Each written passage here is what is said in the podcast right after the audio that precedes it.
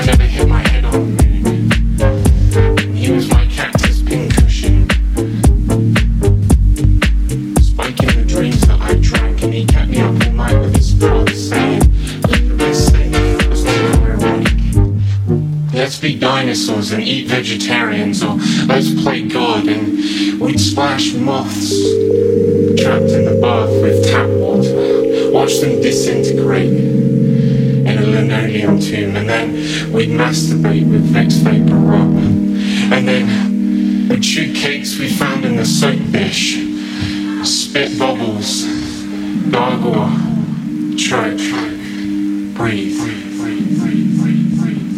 Steve assured me that I could be invisible, preserved from school permanently.